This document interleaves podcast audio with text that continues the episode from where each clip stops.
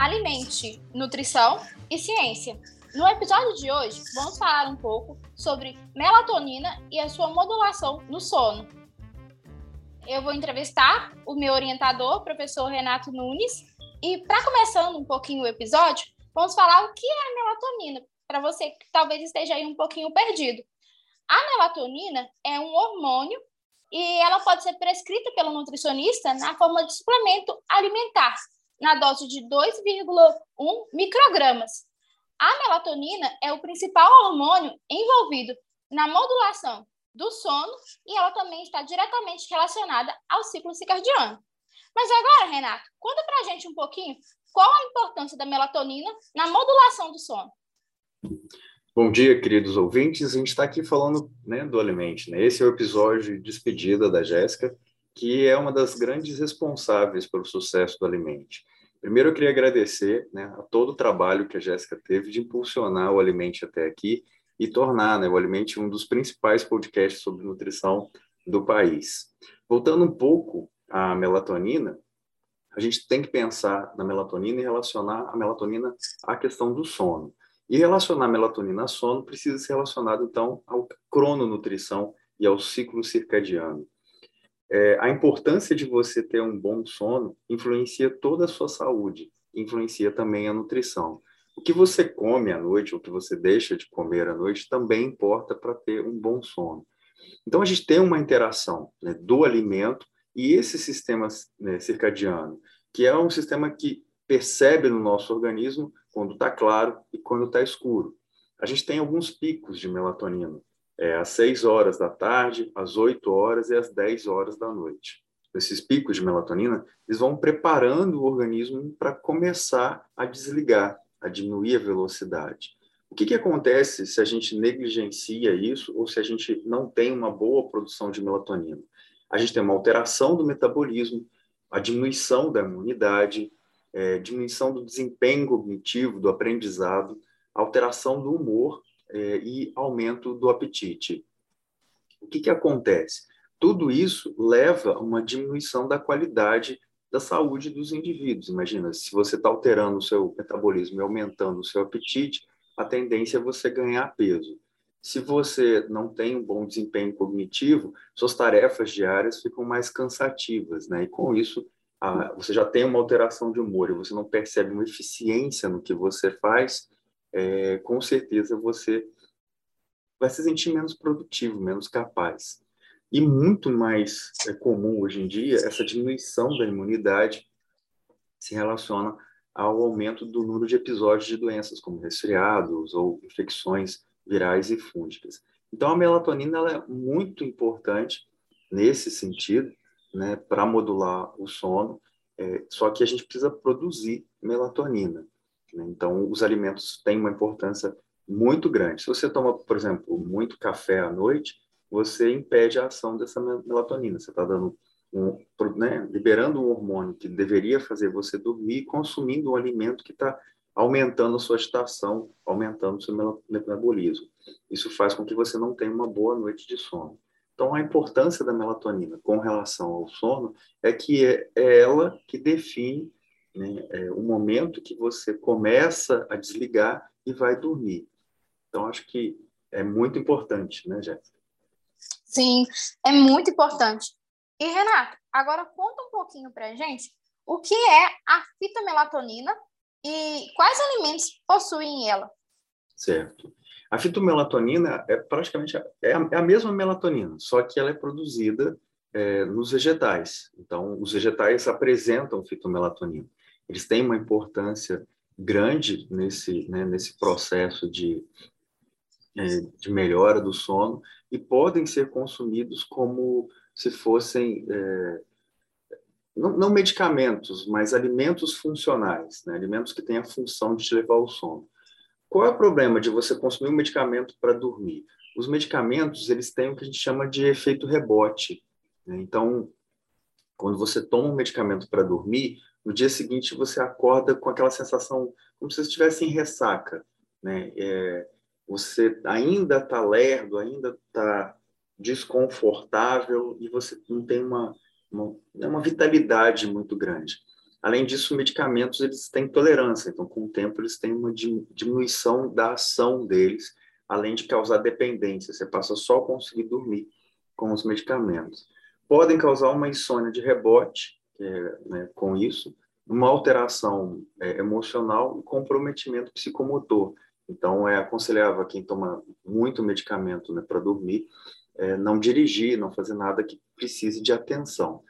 Já a, a fitomelatonina, que está presente né, nos, nas plantas, ela não vai ter esse efeito rebote, não vai ter essa dependência, não vai ter nada, nada dos sintomas de um medicamento. Né? Então, você tem fitomelatonina em um monte de alimentos, como tomilho, alcaçuz, erva de São João, hortelã-pimenta, é, garra, garra de diabo, é, garra de gato, desculpa, violeta de toca, amoreira, a própria azeite de oliva tem melatonina, a pele de uva, cereja, sementes de mostarda, é, semente de feno grego, amêndoa, semente de girassol, tem uma infinidade de alimentos que têm essa melatonina. Então, essa fitomelatonina. Entre eles, os mais comuns né, da gente usar são o kiwi e a semente de abóbora. Então, os dois são bons produtos para se consumir à noite. Então, dois kiwis equivale a um, a um medicamento ansiolítico, né, que seria um medicamento que a gente usa para dormir. Então, existem vários, vários alimentos que fazem essa função. Tá? E tem tanta eficiência quanto a melatonina que a gente usa comercialmente. É, e, Renato, agora, se você puder explicar para a gente um pouquinho mais da ligação da melatonina também com o estresse e como isso pode impactar no nosso sono? Tá joia. Bom, eu, né, a gente pensa o seguinte, se você tem a produção de melatonina e é o último pico, né, dela é às 10 horas da noite, você precisa observar isso, então se encaminhar para diminuir as atividades e estar tá indo dormir por volta de 11 horas, 10, 11 horas da noite. Vamos supor que você não faça isso, que você vá para a cama, mas você pega o celular, começa a olhar e essa luz azul do celular te acorda, né, porque ela está relacionada a dia, e aí você não dorme bem. Quando você faz isso, você altera a produção de outro hormônio, que é o cortisol. Então, o cortisol ele tem um pico às 6 horas da manhã. Ele tem um pico alto para você acordar e iniciar o seu dia. E ao longo do, da manhã, ele abaixa né, esse pico e aí você diminui a produção de cortisol. Se você não dorme bem, se você dorme mais tarde, uma hora, uma e meia, por aí, esse pico de cortisol ele fica alterado. Então, ao invés dele acontecer às 6 horas da manhã, você tem um aumento do cortisol, mas você tem um aumento menor. E aí você passa a ter pequenos aumentos ao longo do dia. O que, que você está sinalizando para o seu organismo? O cortisol, além de ser um hormônio que te acorda, ele é um hormônio também ligado à inflamação. E aí você começa a sinalizar para o organismo que você está tendo é, ações inflamatórias no organismo. E por isso você está liberando cortisol. Quanto mais os picos pequenos de cortisol você liberar, maior essa ação inflamatória. Então o organismo começa a ficar inflamado com esses pequenos picos ao longo do dia. Isso faz com que você entre num estágio que é chamado de estágio de meta-inflamação. É uma inflamação de baixa intensidade, crônica e persistente. A meta-inflamação, ela se relaciona às doenças crônicas. Então, você começa a ter alteração de produção e metabolismo de colesterol, alteração da, da, da, da ação da insulina, com aumento da resistência à insulina, alterações de dor, então você começa a ter um pouco de miopatia, que é dor muscular, dor articular, alterações de tireoide, né, mudando a produção hormonal né, dos hormônios da tireoide, T3 e T4, e isso persistindo por muito tempo, por mais de cinco anos, por exemplo, você tende a desenvolver uma doença autoimune. Então, é muito comum hoje em dia você associar doenças autoimunes à qualidade de sono, a tipo de alimentação.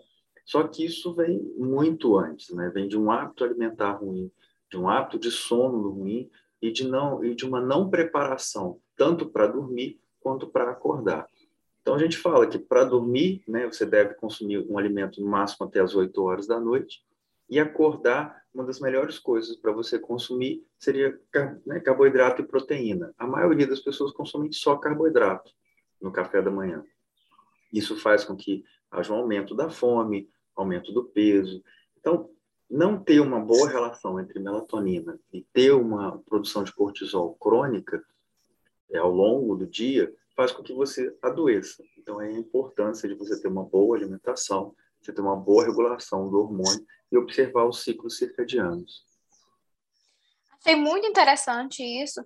E já que você começou a falar um pouquinho de proteínas, explica também um pouquinho sobre a recaptação desses aminoácidos na absorção, como isso pode impactar negativamente ou positivamente na modulação do sono e também do estresse.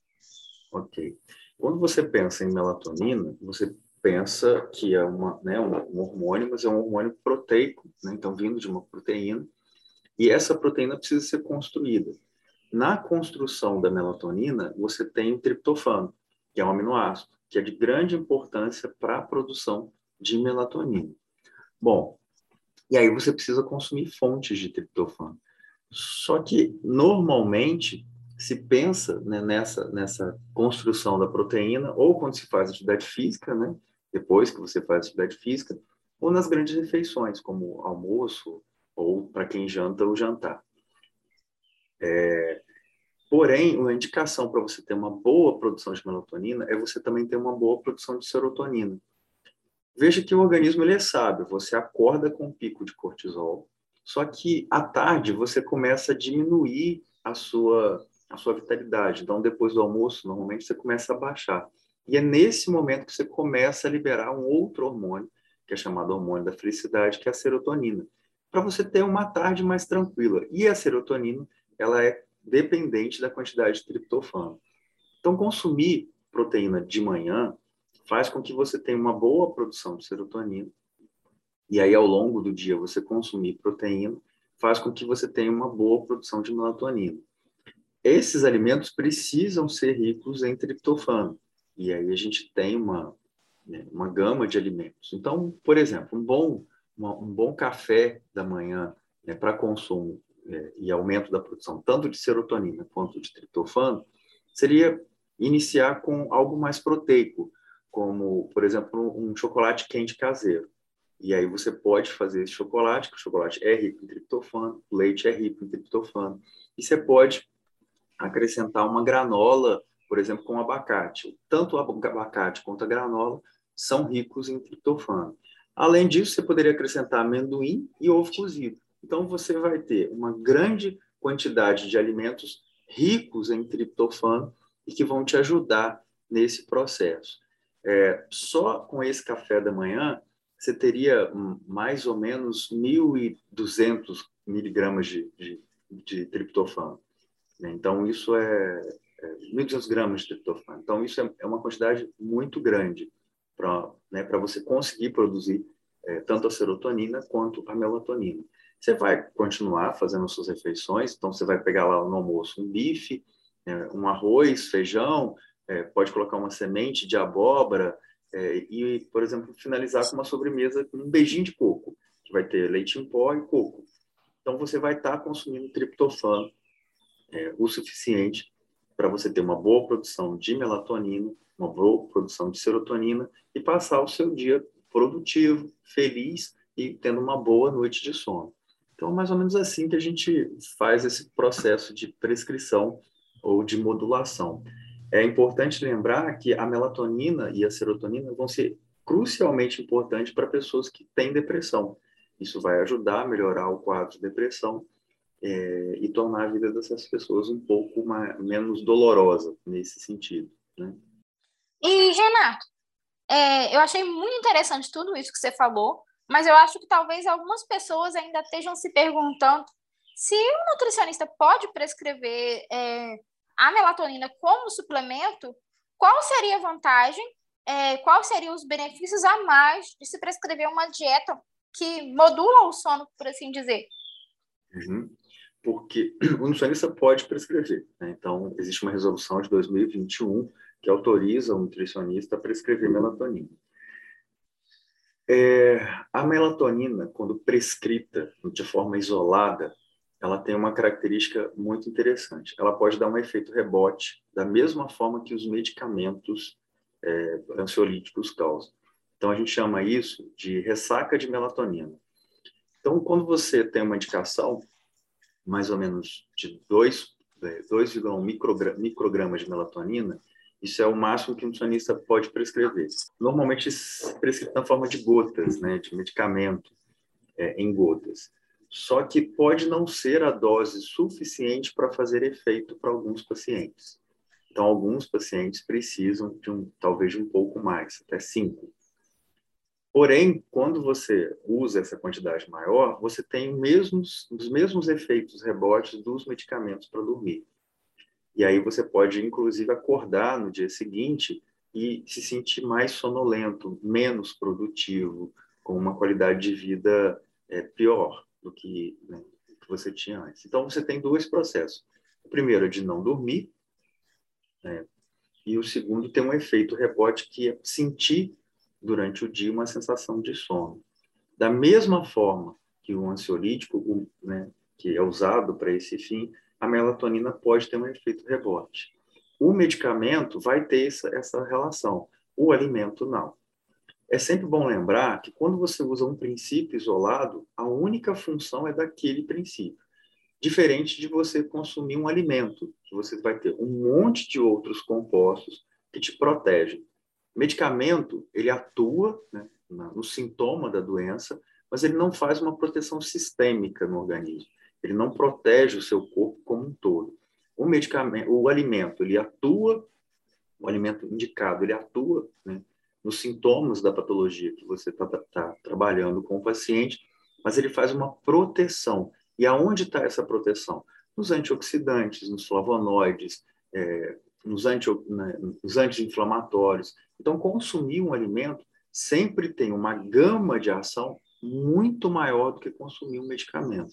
Eu, como nutricionista, primeiro é, faço adequação da dieta, faço adesão, espero adesão do paciente, para depois, em último caso, é, suplementar é, com melatonina ou com algum outro tipo de suplemento. Isso para tudo que eu faço. Porque as pessoas usam o medicamento e a suplementação como muleta. E nenhum medicamento, nenhuma suplementação vai atuar num organismo que não tem uma boa base. E a base é nutricional.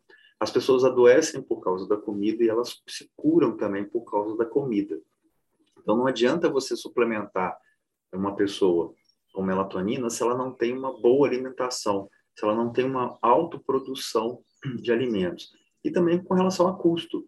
Né? A gente está falando de de um aumento muito grande de custo. Então, você começa, então, vou suplementar melatonina, vou suplementar vitamina D, vou suplementar é, whey protein. Então, qual é o custo disso para essas pessoas? Né? A alimentação, ela faz parte da nossa, nossa renda, né? do, nosso gasto normal. A suplementação é um gasto a mais. Então, a gente tem que começar a pensar nisso. Se tudo que eu suplemento eu posso dar na forma de alimento e, com isso, promover uma educação nutricional, por que, que eu estou suplementando antes de fazer educação nutricional? Essa não é a função da nutrição. A função da nutrição é alimentar, educar e deixar a pessoa com saúde. A suplementação, Jéssica, ela só vem quando o indivíduo não pode comer. Então, você tem uma, uma alergia a todos os alimentos que são ricos em melatonina. Então, eu não posso comer. Quando ela não consegue comer, ou seja, ela não tem uma condição adequada para poder comprar ou consumir é, determinado alimento, é, ou quando ela não quer comer. Olha, de tudo que você falou de que produz melatonina no meu organismo, eu não gosto de nada, eu não vou conseguir aderir à dieta. Aí você suplementa. Fora isso, a própria alimentação dá conta da gente de fazer com que a gente tenha um corpo mais saudável, que a gente tenha uma boa noite de sono e que a gente acorde disposto e permaneça disposto é, ao longo do dia até a hora que a gente tem que dormir. Não sei se era isso que é. você queria ouvir. Sim, era exatamente isso. E essa parte do custo, eu acho muito importante a gente, no meu caso, como futura profissional de nutrição, no seu caso, como profissional de nutrição, enfatizar, porque a gente vive num país que a insegurança alimentar tem aumentado, né? O custo tem aumentado, é, está tudo um pouco mais difícil para as pessoas. E existe também, Renato, alguns pacientes que eles não vão ter a produção adequada de melatonina e isso eles vão apresentar alguns distúrbios de sono, né? É, nesse caso, como a nutrição pode auxiliar no tratamento desses pacientes?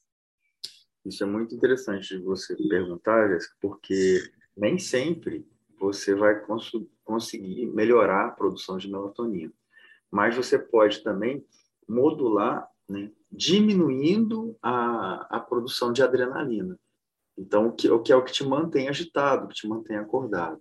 Então, para esses indivíduos, a gente pensa numa dieta onde ela seja progressiva. Então, eu né, dou alimentos que são excitatórios na parte da manhã, modulo isso né, a partir do almoço, e a partir né, das seis, cinco, seis horas da tarde, eu começo a dar alimentos que são mais tranquilizantes. Então, eu vou pensar nesse sentido em, em aumentar a produção, né, o consumo né, de proteína de manhã, de carboidrato de manhã, é, de cafeína de manhã para quem pode consumir cafeína, ou alimentos que tenham algum tipo de estimulante, como canela, chá verde, é, chá mate, e aí eu vou trabalhar isso, né? gengibre, alimentos que popularmente a gente fala que são alimentos quentes, né? e vou trabalhar isso no, período da manhã. Esses alimentos eu excluo do período da tarde e no período da noite. E aí à noite eu vou trabalhar com, por exemplo, um chá. E aí eu vou dar para esse indivíduo um chá de camomila, um chá de passiflora, que é o maracujá, é, um chá de mulungu, que é a casca de uma árvore que se chama mulungu, melissa, né? e vou trabalhar alimentos que são mais confortantes. O leite, e existe hoje na Europa um leite produz, é, que é que ele é ordenhado de né, à noite, de madrugada, que ele é mais rico em melatonina também. Então você pode pensar naquele leite quentinho que você toma à noite, ele também ajuda no processo de melhorar o sono.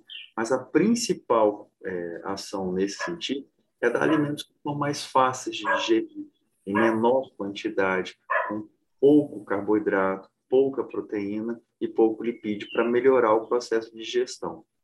E aí fazer o uso de chás, né, de alimentos que são ricos em fitomelatonina para ter uma melhor qualidade do, do sono. Não esquecer de fazer a higiene do sono.